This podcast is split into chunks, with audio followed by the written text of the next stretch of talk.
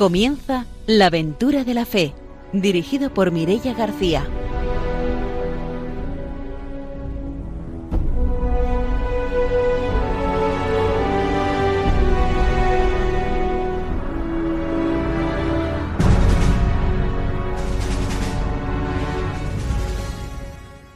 Noches, bienvenidos a la aventura de la fe desde Radio María. Empezamos un nuevo programa para dar voz, como siempre, a los misioneros. Está con nosotros esta noche el padre don Arturo García, delegado de misiones de la Diócesis de Valencia. Buenas noches, bienvenido.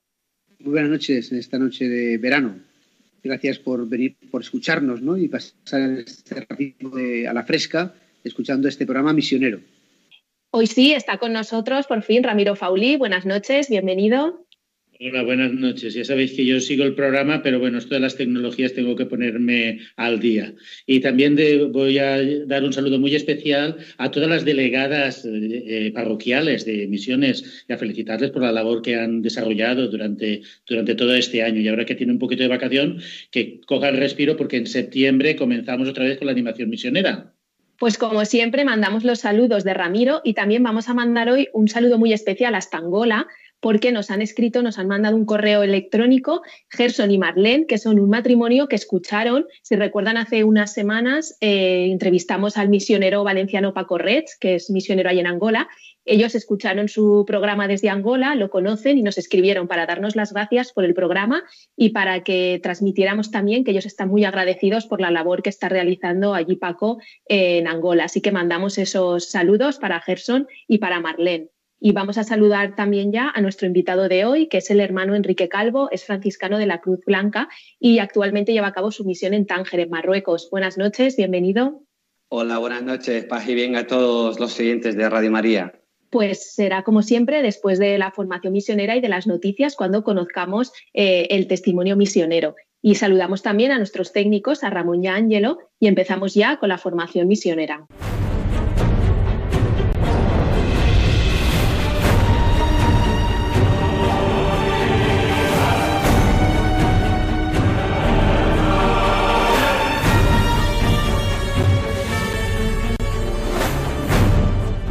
El padre don Arturo García nos trae la formación misionera.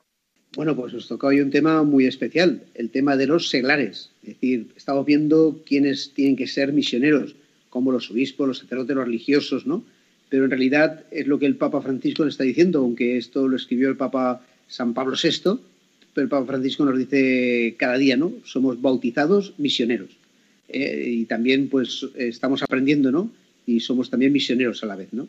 Entonces, bueno, pues eh, lo que dice San Pablo VI en Evangelii Nunciandi, dice, los seglares cuya vocación específica los coloca en el corazón del mundo y a la guía de las más variadas tareas temporales, deben ejercer por lo mismo una forma singular de evangelización. Su tarea primera e inmediata no es la institución y el desarrollo de la comunidad eclesial, esa es la función específica de los pastores, sino el poner en práctica todas las posibilidades cristianas y evangélicas escondidas, pero a su vez ya presentes y activas en las cosas del mundo. El campo propio de su actividad evangelizadora es el mundo vasto y complejo de la política, de lo social, de la economía y también de la cultura, de las ciencias y de las artes, de la vida internacional, el sufrimiento, etc. Cuantos más seglares hayan impregnados del Evangelio, responsables de estas realidades y claramente comprometidos en ellas, competentes para promoverlas y conscientes de que es necesario desplegar su plena capacidad cristiana, tantas veces culta y asfixiada, tanto más estas realidades, sin perder o sacrificar nada de su coeficiente humano, al contrario, manifestando una dimensión trascendente frecuentemente desconocida, estarán al servicio de la edificación del reino de Dios y por consiguiente de la salvación en Cristo Jesús los seglares hebraíta pueden tener una dedicación pues exclusiva como un consagrado, pero tiene otra ventaja y es que donde no llegamos nosotros están ellos, en cualquier parte ¿no? de la sociedad, del mundo, del trabajo, de, las asociaciones. Entonces, pues ahí también eh, llevar el Evangelio. Y también nos habla de la familia, que ahora pues ya nos suena mucho, familias misioneras. Pero fíjate esto que fue escrito pues ya en los años 60, ¿no? Y, el Papa nos dice, En el seno del apostolado evangelizador de los seglares, es imposible dejar de, subrayar la acción evangelizadora de la familia. Ella ha merecido muy bien, en los diferentes momentos de la historia y en el Concilio Vaticano II, el hermoso nombre de Iglesia doméstica. Esto significa que en cada familia cristiana deberían reflejarse los diversos aspectos de la Iglesia entera. Por otra parte, la familia, al igual que la Iglesia, debía ser un espacio donde el Evangelio es transmitido y de donde ésta se irradia. Dentro pues de una familia consciente de esta misión, todos los miembros de la misma evangelizan y son evangelizados. Los padres no solo comunican a los hijos el Evangelio, sino que pueden a su vez recibir de ellos este mismo Evangelio, profundamente vivido. También las familias formadas por un matrimonio mixto deben, tienen el deber de anunciar a Cristo a los hijos en la plenitud de las implicaciones del bautismo común, tienen además la no facilitaría de, hacerse artífices de unidad. Una familia así se hace evangelizadora de otras muchas familias y del ambiente en que ella vive. Bueno, podríamos aquí también, ¿no? Como decía eso, lo que decían, pues es una familia es evangelizada y evangelizadora a la vez. ¿eh? Siempre está evangelizándose y evangelizando a los otros. Entonces, bueno, al final eh, es cierto, es decir, todos tenemos que ser misioneros, pero cada uno desde una especificidad. Tiene algo eh, concreto, ¿no? Un ambiente, una tarea concreta donde eh, se hace misionero. Entonces, bueno, pues es lo que nos dice San Pablo VI, que, es una preciosidad. No sé si eh, Ramiro, que es laico y misionero, igual que Mireia, pues pueden decir algo.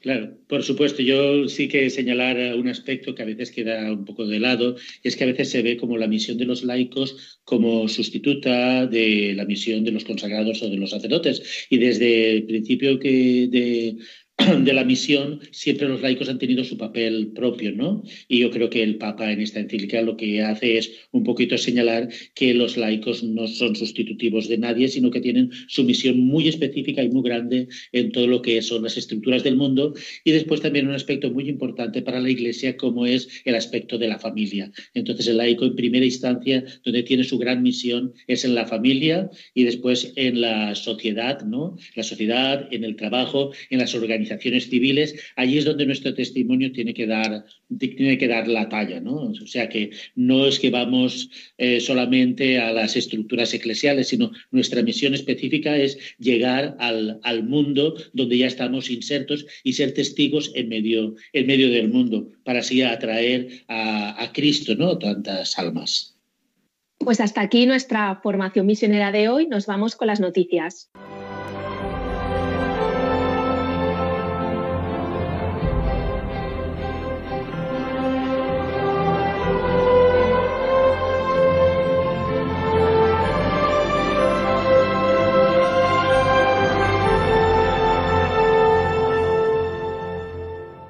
Ramiro Fauli nos trae las noticias misioneras. Bueno, muy bien, pues bueno, nada, hoy he elegido dos, bueno, dos noticias y una pequeña anécdota, ¿no? Que es de un obispo.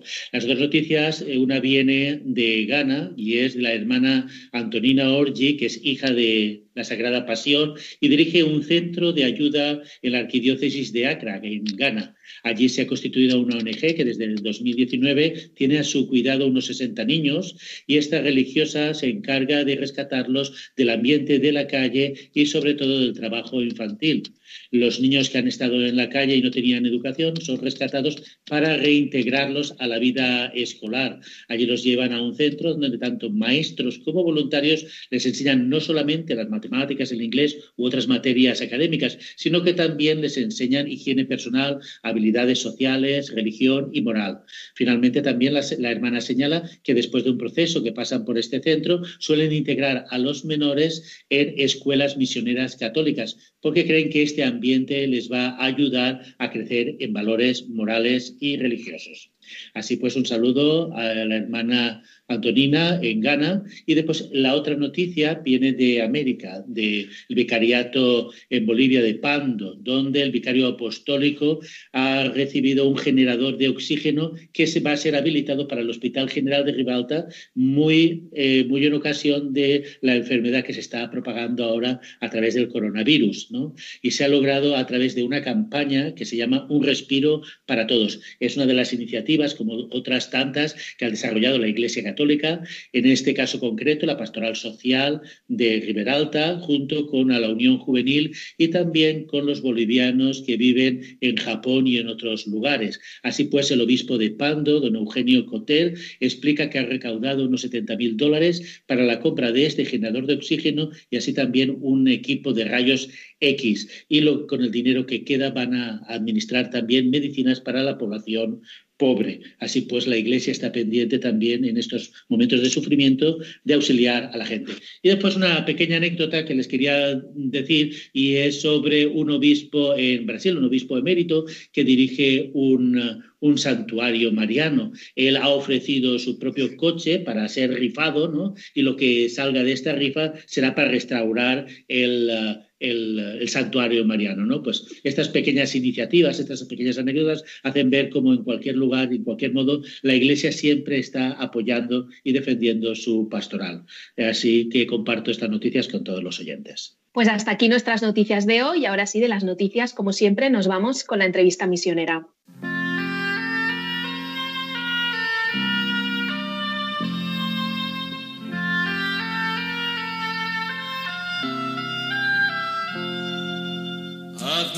Señor instrumento de tu paz. Hazme tu Señor instrumento de tu paz. De esa paz, Señor, que tú solo puedes dar. De esa paz, Señor, que tú solo puedes dar. Quiero dar amor, quiero dar fraternidad. Quiero dar amor,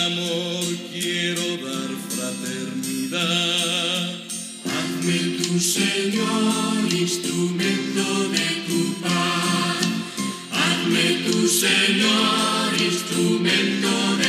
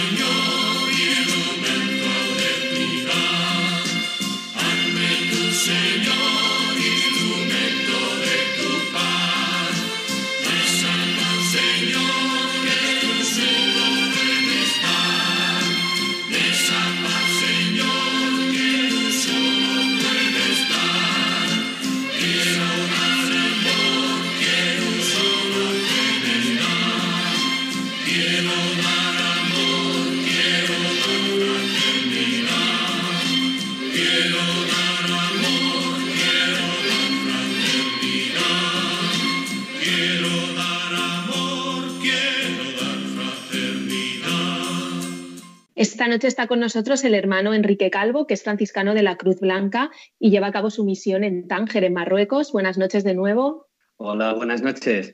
Si me permitís, os doy el saludo de bienvenida en Darija, un dialecto eh, árabe. Eh, sería Marhaban, Marhaban al-Barakadieli. Bienvenidos, eh, bienvenidos a nuestra casa. Aquí nos tenéis dispuestos para hacer presente la palabra de Dios, su presencia, aunque no sea en palabras, solamente en acciones. Muy bien, pues para empezar, eh, cuéntanos, ¿en qué lugar de Tánger llevas a cabo tu misión? Pues nosotros estamos ubicados realmente en lo que es la Medina antigua de Tánger, en lo que era el antiguo edificio de correos de, de España, del Estado español en, en, Tánger.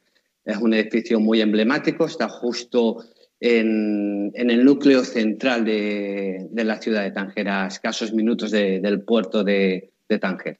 Ahí es donde nos puede, somos muy visibles pues, por por el lugar en sí, porque es una plaza que está muy concurrida eh, por cafeterías, es una ciudad, es una calle central de tráfico para, para, todo el turismo y es donde realmente se mueve toda la vida social de, de, la ciudad de Tánger, ¿no? La parte más con más mejunje, con más auge de, de toda la ciudad.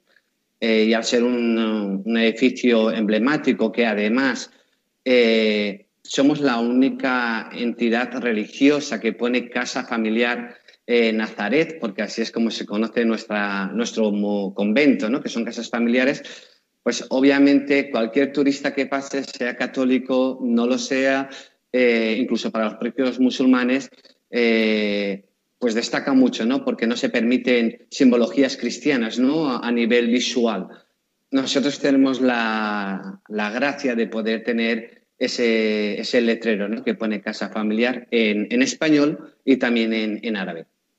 ¿Y cuál es vuestra tarea allí? ¿A qué, ¿A qué os dediquéis vosotros? No sé, ¿qué es lo que vuestra misión? Bueno, Ok, nosotros allí tenemos varios proyectos, eh, tenemos cinco proyectos sociales eh, desde los cuales intentamos hacer la presencia misericordiosa de Dios a través de las obras. ¿no? Si recordamos Mateo 25, eh, dar de comer al hambriento, llamar al que, abrir al que llama a la puerta, vestir al desnudo, dar de beber al sediento, curar al enfermo. esa es la base la estructura de, toda la vida franciscana de Cruz Blanca. Y lo hacemos muy palpable en la ciudad de Tánger porque fue nuestro, nuestra, ah, nuestra tierra de crecimiento. Nosotros nacimos entre Ceuta y Tánger simultáneamente eh, hace 50 años y allí lo que hacemos eh, es tener un centro residencial para 11, eh, para 11 chicos con diversidad funcional, psíquica y motórica profunda que tienen régimen interno todo el año. Sería el proyecto eh, Dar al Baraca, la casa bendecida. Tenemos otro proyecto que se llama eh, Albasma, Los Niños de la Sonrisa. Es un proyecto eh, preventivo para lo que hoy en día conocemos lo que es el fenómeno MENA. Y es un proyecto que ya lleva más de 15 años funcionando antes de que se produjese todo el fenómeno MENA actual, ¿no? desde mucho antes de, bueno, en el 2004, en el 2004-2007 fue cuando ya se apostó desde Cruz Blanca por él, pero previamente habíamos estado trabajando ya con los niños de la calle para darles un pequeño espacio de seguridad, de dignidad humana, para darles eh, alimentación básica, darles eh, acogida y acompañamiento humano, ¿no? Lo que estábamos hablando con, con este envío de ¿no? y lo que dice mucho el Santo Padre de dignificar vidas, ¿no? Que es nuestra forma de hacer presente la, la, fuerza vivificadora de Dios, ¿no? Entonces, bueno, se han nombrado dos proyectos, Albasma eh, Niños de la Sonrisa. En este proyecto de Albasma hacemos educación, eh, refuerzo escolar, eh, damos eh, desayunos, comidas y meriendas, hacemos acompañamiento médicos especializados si hiciera falta, hacemos seguimiento en 12 centros educativos. Recientemente, estando yo allí como trabajador social, nos han invitado a, dar incluso talleres socioeducativos a, los diferentes colegios públicos como signo y como muestra de agradecimiento y reconocimiento de estos 40 años que llevamos trabajando sin hacer proselitismo, sin tratar de convencer a nadie, simplemente compartir nuestras propias vidas con la ciudad y con los ciudadanos. Otro proyecto que tenemos eh, es un dispensario médico. En este dispensario médico lo que hacemos es algo tan básico como poder curar eh, heridas que están infectadas, heridas que han sido ocasionadas por accidentes domésticos, por accidentes laborales, eh, por trifulcas callejeras eh, o por cualquier otra índole. Nosotros simplemente es un pequeño espacio que tenemos allí en la capilla del Niño Jesús, que antiguamente estaba gestionada por las hijas de la caridad hasta que se nos cedió a nosotros. Y nosotros ahí nos preguntamos cómo te has hecho la herida, cómo te llamas, eh, cuáles son tus creencias, qué necesidades tienes. Simplemente nos dedicamos a practicar la misericordia de Dios a través de la sanación de las heridas. ¿no? Otro proyecto que tenemos es un proyecto eh, intercongregacional que se lleva a cabo con la diócesis de Tánger, donde trabajamos todo el proceso de migraciones, específicamente con mujeres. Es la parte que Cruz Blanca más trabaja, porque estamos trabajando mucho aquí en España eh, a nivel de, todo el tema de la trata de personas, ¿no? Entonces, bueno, qué mejor lugar que en un lugar hostil eh, para la mujer el poder eh, ir trabajando con ellas, empoderándolas, dignificándolas, dándoles oportunidades para, poder salir adelante en su día a día y detectar posibles situaciones. ¿no? Un cuarto proyecto que tenemos es el de visitas a cárcel, donde eh, lo que hacemos eh, actualmente es acompañamiento espiritual y psicológico eh, de todos los españoles o personas de habla hispana.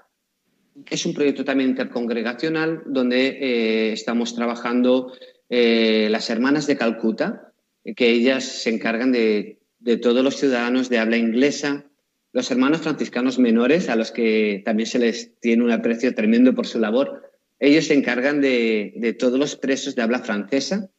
Y luego estamos los hermanos franciscanos de Cruz Blanca, que nos encargamos de toda el habla hispana, ¿no? Y entre todos intentamos trabajar en un mismo barco para hacer presente eh, el amor libertador de Dios, ¿no? En, ese lugar concreto. Y un quinto proyecto... Hay, hay varias cárceles, hay varias cárceles, sí varias cárceles. Eh, además están desgregadas. Una es prácticamente eh, esta mezcla o mixta, digamos, que es para eh, gente autóctona con, con una serie de, de, conflictos sociales. Y juntamente a ellos están todos los extranjeros que han sido, pues eso, puestos allí en privacidad de libertad por tema de tráficos de droga mayormente, ¿no? O por, todo este tema. Y luego está otra, otra cárcel que es más moderna, recientemente se, ha abierto y es más eh, específicamente para, para, la gente autóctona del lugar y ahí pues nos podemos encontrar de todo. El quinto proyecto que me parece muy interesante y creo que Mireia eh, ya lo conoce eh, es el voluntariado internacional. Desde Cruz Blanca intentamos crear sinergias, hacer viva esa participación de los laicos comprometidos eh, para una sola misión, que es hacer presente el amor de Dios, ¿no? Entonces, eh, desde Cruz Blanca coordinamos aproximadamente a unos 800 voluntarios anuales que participan en, nuestro, en algunos de nuestros proyectos, ahí donde pueden encajar o donde la situación contextual les permite. Y luego vamos derivando a otros proyectos sociales, a las hermanas de Calcuta para que colaboren con los niños de calle. Eh, las enviamos a las hermanas de Jesús y María para el tema de educación infantil. Las enviamos a las hermanas franciscanas de María Inmaculada que están en, en otros centros, otros proyectos de niños con diversidad funcional auditiva.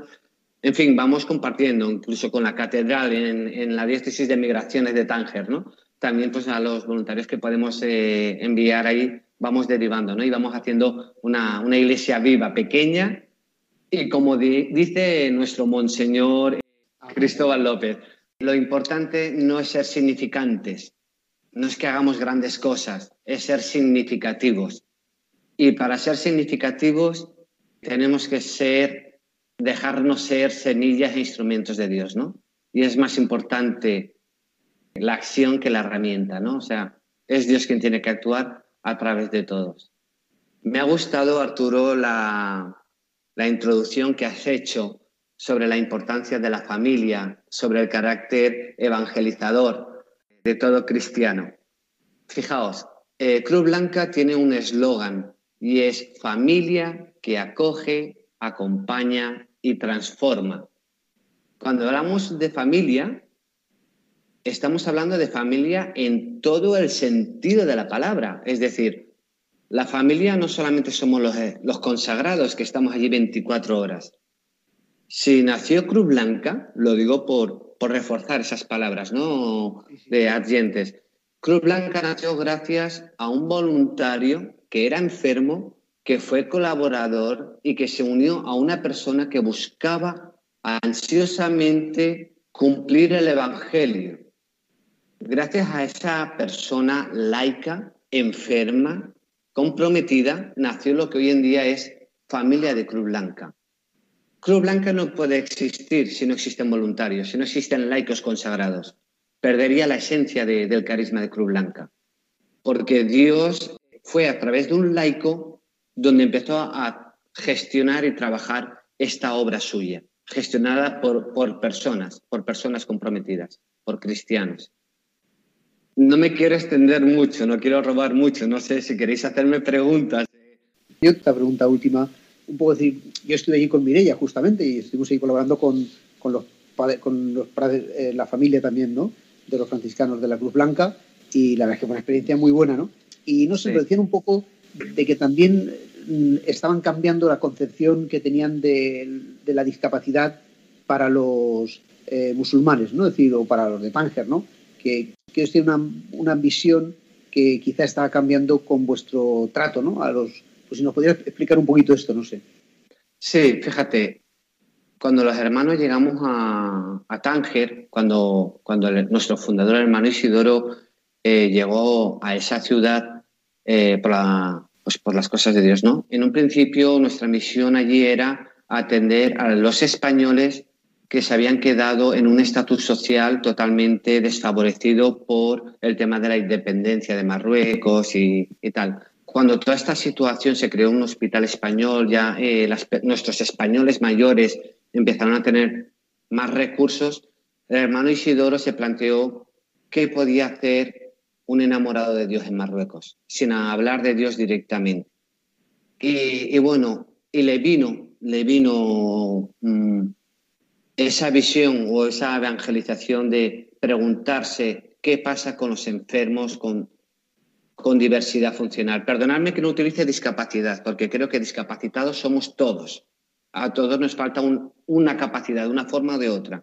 Entonces yo utilizo más el término eh, diversidad funcional, porque creo que, que, todos somos diversos también funcionalmente, ¿no? Y nos engloba a todos de una forma más, más digna, ¿no? Eh, bueno, pues el hermano Isidoro dijo dónde estaban estos enfermos con diversidad funcional grave que no se veía por la ciudad y era imposible que no existieran, porque en cualquier lugar del mundo hay, porque son personas. Y bueno, pues Dios le dio la brillante idea de ir puerta por puerta llamando, preguntando dónde están estos enfermos. Tuvimos suerte que llevábamos tiempo ya de presencia allí y ya nos iban conociendo como, eh, como unas personas que no eran musulmanas y estaban ayudando a la ciudad, sin preguntarles, sin proponerles, sin... pero bueno, ya nos cogieron cariño, ¿no? Entonces, eh, el concepto que había allí de personas con diversidad funcional era que no se les podía ver, era un castigo divino, eh, era estar cumpliendo el Corán, el no estar cumpliendo la ley de Dios, el no estar siendo un buen musulmán y Dios te daba ese castigo y tú no podías hacerlo visible. ¿Sí? Bueno, eh, empezamos simplemente buscando, llamando a las puertas y a la gente que no tenía recursos se les ofreció la posibilidad de que nosotros nos ofrecíamos para ayudarles creando una segunda casa para ellos, donde ellos pudiesen estar. Eh, fue un trabajo difícil, duro, obviamente está rompiendo unos esquemas mentales de una sociedad totalmente diferente a, la española y a los conceptos europeos y a los valores incluso humanos, ¿no? Pero bueno, eh, poco a poco fueron cediendo fueron cediendo y empezaron con uno, con dos, con tres. Fíjate, hablamos de personas que, que vivían en situaciones mucho más denigrantes que, si me perdona la expresión, Auschwitz. Estamos hablando de niños con diversidad en el lenguaje, con diversidad en el hablar, con diversidad en el poder digerir alimentos, con la diversidad de poder comunicarse en cualquier aspecto, ¿no? Algunos de ellos estaban enjaulados literalmente, en jaulas, encadenados, porque la familia no se arriesgaba que pudiesen ser vistos o se escapasen de sus casas. Bueno, nosotros eh, desde Cruz Blanca en un momento tuvimos una actitud de enjuiciar. No somos quien para, para emitir juicios sobre cómo se está cuidando a, a los familiares. Simplemente ofrecíamos nuestras manos para dar una oportunidad de dignificar vidas, sin preguntar religión, sin preguntar causas, simplemente estábamos. Estábamos y nuestra casa era la casa de ellos. Fuimos trabajando así durante muchos años, de forma que hacíamos que estos niños fuesen vistos como cualquiera uno de nosotros. O sea, los hermanos de Cruz Blanca, junto a los voluntarios laicos, no nos avergonzábamos de tener que dar de comer, de tener que abrazar, de tener que cambiar la, las ropas, de tener que salir a la calle y decir, estamos aquí porque la vida vale la pena vivirla, o sea, la vale vivir. Y, nosotros, eh, como familia, defendemos eso, ¿no? Vale la vida vivir. Y eso para los musulmanes es lo que les ha chocado. Fijaos, sin hablar de Dios, tenemos muy presente lo que decía San Francisco cuando envió a sus hermanos. Hizo al mundo entero a proclamar el Evangelio. Y en último lugar, en último lugar, si fuera necesario, utilizar las palabras. Y esa es nuestra vida de hermanos de Cruz Blanca. Trabajar, compartir, dar nuestra vida con la gente del lugar. Hacer evangelio como María, desde la discreción, desde el saber estar, desde la incomprensión, incluso a veces desde el temor de no conocer el plan de Dios en uno, desde el envío a otro lugar, porque a lo mejor en tu propio lugar no se reconoce o no aceptan el proyecto de Dios en la vida del ser humano. Así es como fuimos haciendo vida de, de Cruz Blanca y fuimos haciendo palpables.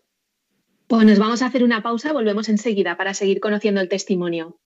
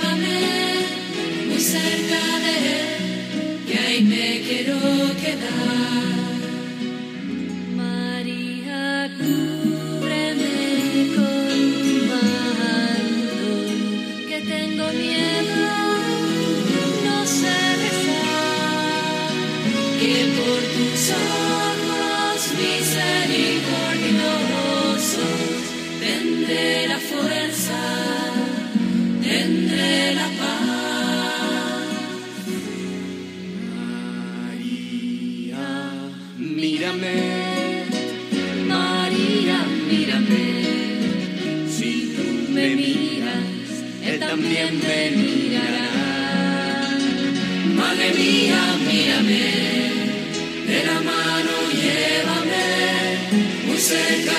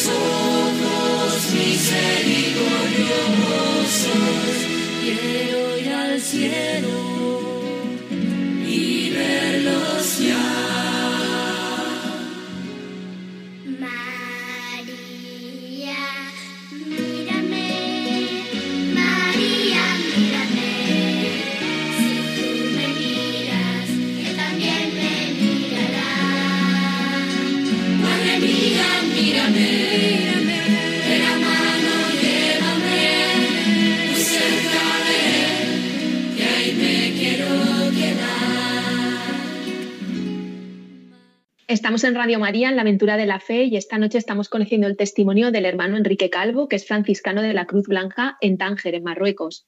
Antes, cuando nos estabas hablando un poco de la realidad que se vivía ahí en Tánger, has hecho referencia también al tema de la inmigración, ¿no? Eh, cuéntanos un poco cuál es la realidad que, se vive en Tánger, que al final es el sitio más cercano, solo 14 kilómetros lo, separan de España. Fijaos, eh, Tánger eh, se está vendiendo como una ciudad internacional y efectivamente lo es, pero es una tierra internacional con todo mi respeto desde mi, desde mi visión, una tierra internacional de nadie. Obviamente es del lugar de origen, de los autóctonos, pero con el tema de inmigración, eh, si te vas a la inmigración de la gente que no tiene, eh, son gente que no existe. Incluso aunque compartan la misma fe monoteísta, la musulmana.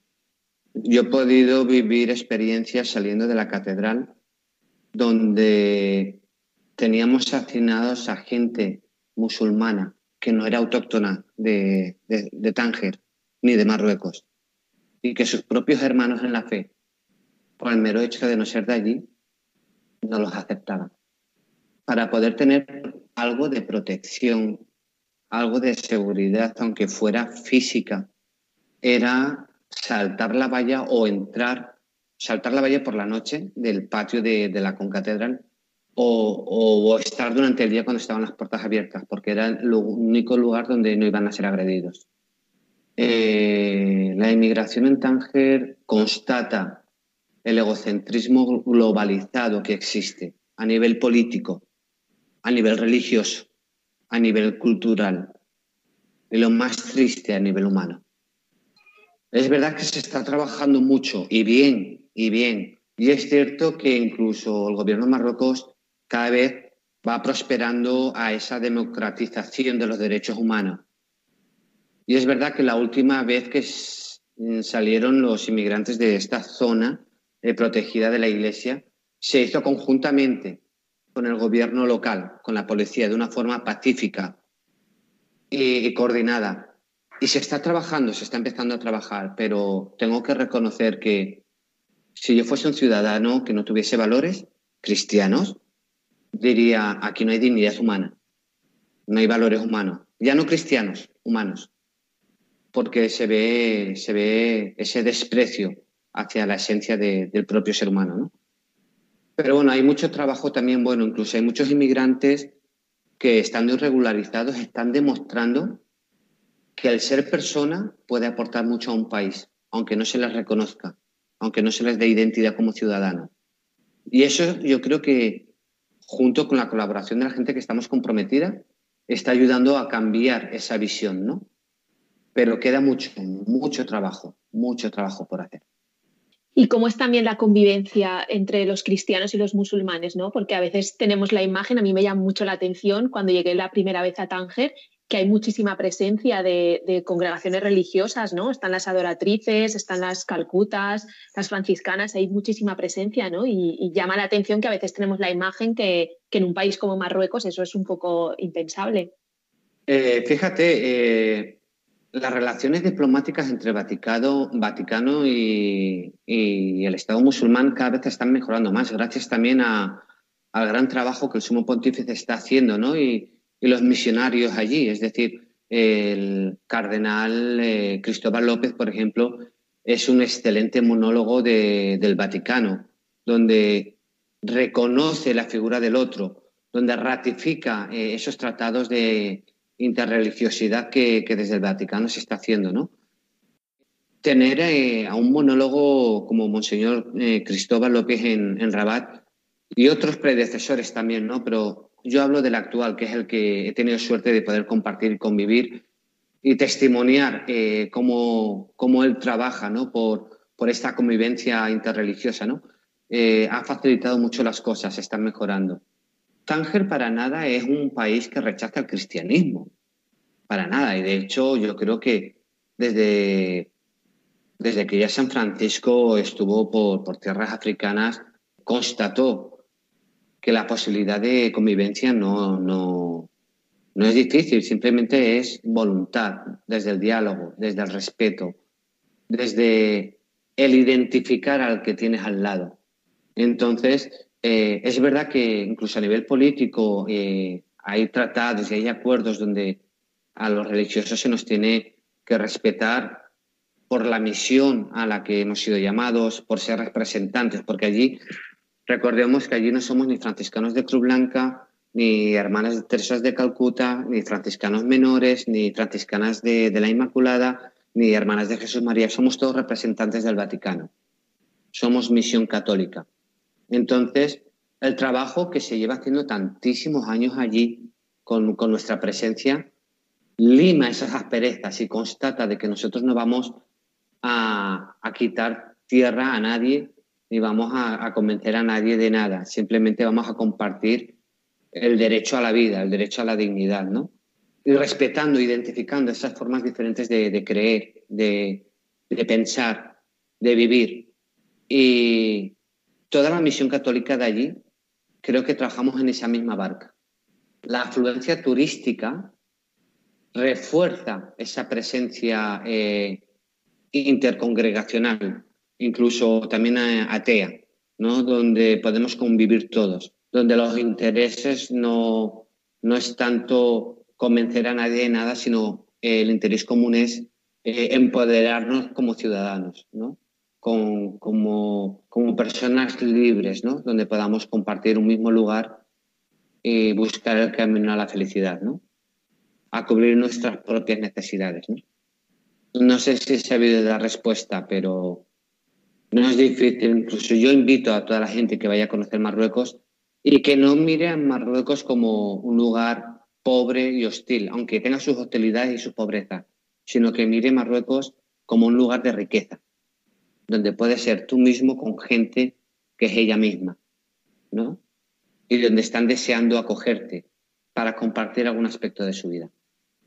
Antes nos hablabas también de, ese proyecto de, voluntariado, ¿no? Que nos decías que eh, al año eh, se recibía cerca de 800 voluntarios que, iban allí a, Marruecos, a Tánger. Cuéntanos un poco cómo, funciona, porque a mí me pasó también, ¿no? Que la primera vez que fui de misiones fui allí a, Tánger y, no me esperaba encontrarme con tantísima gente, tantísimos voluntarios, sobre todo españoles, que iban allí a realizar una experiencia.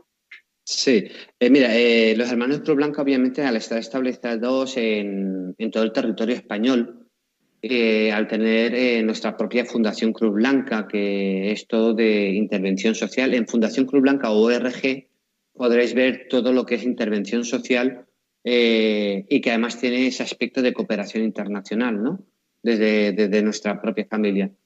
la relación con las diferentes universidades, eh, nuestras propias casas familiares, que son puntos neurálgicos de, nuestra espiritualidad, eh, hace que muchos jóvenes pasen y se pregunten y se cuestionen eh, la relación con, otras congregaciones religiosas, la integración con las diferentes diócesis de España que nos van conociendo, pues hacen que, vean en, en, esta obra de Dios de Cruz Blanca un lugar donde poder ofrecer sus manos, ¿no? Entonces, bueno, pues desde cualquiera de nuestras casas familiares se pueden poner en contacto con, con, eh, con lo que es Fundación Cruz Blanca o con las diócesis que hoy se ponen con nosotros y nos envían los correos electrónicos a la, a la Casa de Tánger y vamos organizando eh, durante todo el año porque tenemos realmente voluntariado durante todo el año. Entonces, ahí se van programando diferentes eh, etapas o, campos de trabajo durante todo el año eh, ofreciendo también en algunos eh, momentos eh, que puedan participar de la hospedería de Casa Riera, donde puedan participar también de esa parte no solamente de cooperación al desarrollo, de cooperación humanitaria, sino también que puedan vivir de alguna forma, aunque no practiquen algunos, esa presencia de Dios en casas religiosas también, ¿no? porque nuestra casa es pequeña y no, no tenemos cabida. Entonces, bueno, vamos a ir eh, a nivel de iglesia local de Tánger, nos ponemos en contacto con todas, donde necesiten voluntarios, ahí derivamos. Y lo mismo las otras congregaciones, si no pueden participar por lo que sea, los voluntarios nos los derivan a nosotros y nosotros vamos buscando huecos y, y movilizando, ¿no? Creo que es un trabajo en red importantísimo. Creo que la iglesia cada vez tiene que apostar más por esto. Bueno, y también nos gustaría conocer en la situación que estamos viviendo actualmente, cómo se ha vivido y cómo se está viviendo la crisis del coronavirus ahí en Marruecos y en Tánger. Bueno, es situación difícil. Es situación difícil porque obviamente el sistema sociosanitario en Marruecos es bastante precario, eh, donde muchísima gente no puede acceder a una sanidad básica si no tiene recursos económicos, sobre todo para el tema de tratamientos hay que admirar todo el trabajo que el rey actual está haciendo por afrontar esta situación, dando respuestas que yo creo que son dignas de alabanza, porque se está preocupando precisamente por esta gente que no tiene recursos. Datos oficiales, eh, mira, la información en Marruecos es muy sesgada, nunca se dan datos oficiales. Una justificación muy básica es que si una persona yo tengo a mi padre enfermo y tiene una enfermedad crónica y, terminal y voy al médico cabecera, Ni siquiera me dicen cuál es la enfermedad real que tienen mis padres. Y menos si no tengo, no tengo recursos económicos para pagar. Imaginaros con el tema del COVID, que genera tanta alarma social, que genera tanta inseguridad, tanta violencia intrapersonal en uno mismo. Imaginaros a nivel social. No es, no es viable dar datos estadísticos oficiales. Tampoco es viable porque la gente no accede a todos los, a los recursos sanitarios porque no tienen medios. Entonces, es una situación difícil. Actualmente eh, eh, se están incluso imponiendo eh, sanciones de, 600, de 60 a, a 100, perdona, de 600 dirham a 1.300 dirham, entre 60 euros y 130 euros, o incluso penas de cárcel de hasta seis meses a la gente que, incluya el confinamiento en casa. Porque es la única forma de, evitar que la pandemia crezca. Porque no hay recursos. En la ciudad de Tánger solamente hay cinco hospitales o cinco recursos sanitarios. Yo conozco dos hospitales y lo demás son eh, autóctonos, ¿eh? o sea, me refiero del gobierno. Lo demás son eh, recursos sociosanitarios por entidades no musulmanas.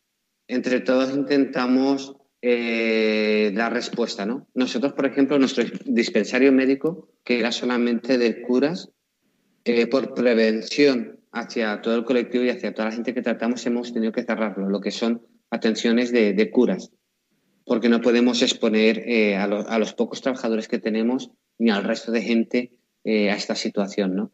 Nos entristece, pero confiamos mucho en, en todo el trabajo que está haciendo actualmente el gobierno de Marruecos, que de verdad doy gracias a Dios por, por esta respuesta que el rey ha hecho hacia los más desfavorecidos. Creo que, que Dios habla también a través de ahí, ¿no? Y no pongamos nombre al Dios, pero Dios está ahí. La providencia hacia los más desfavorecidos está ahí en esa situación de COVID, ¿no? Entonces, eh, bendito sea Dios que, se está dando respuestas, no las que se deberían porque no hay recursos, pero se dan respuestas. Antes, antes nos hacías mención también de la situación de los niños que viven en la calle en, en Tánger. Eh, ¿Cuál es la realidad que, viven estos niños y, y, cómo se trabaja con ellos?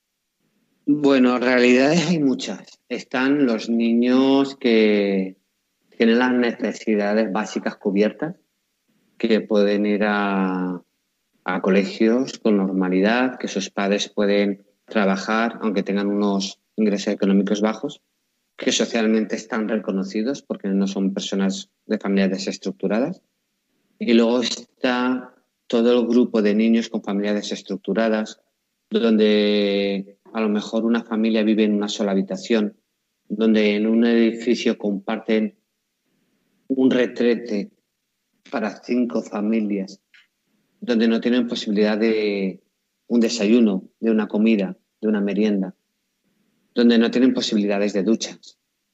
Estos son los niños a los que nosotros atendemos, niños con una tasa de pobreza muy elevados que intentamos prevenir que estén en situación de calle.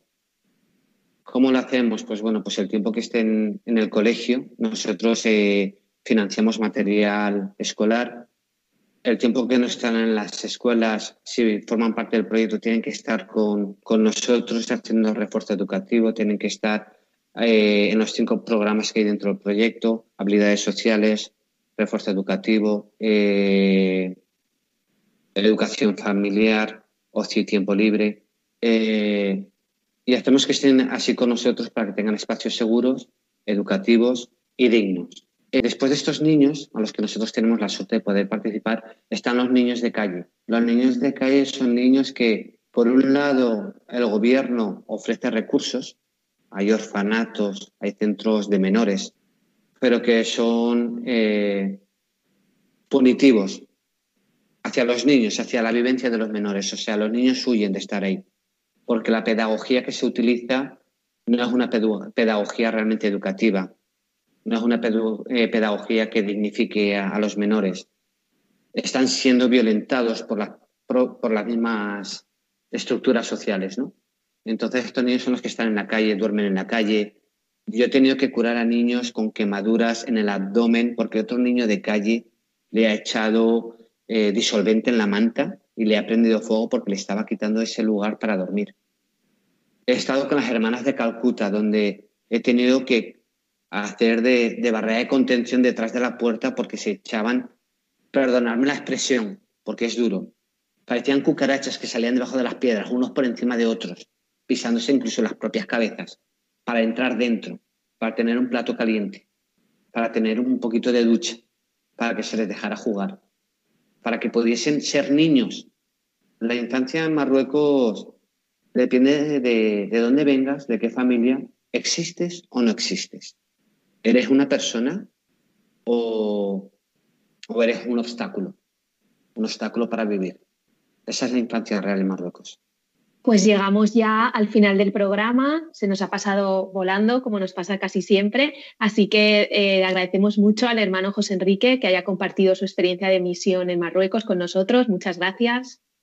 Muchísimas gracias a vosotros. Os invito a, a que seáis atrevidos, aventureros y que vayáis a Marruecos. Vale la pena. Mandamos esa invitación a todos nuestros oyentes y nos despedimos ya. Os recordamos que en la aventura de la fe volvemos dentro de 15 días y os recordamos también que podéis contactar con nosotros a través del correo electrónico laventuradelafe@radiomaria.es y que también os podéis encontrar en las redes sociales, en Twitter y en Facebook. Buenas noches.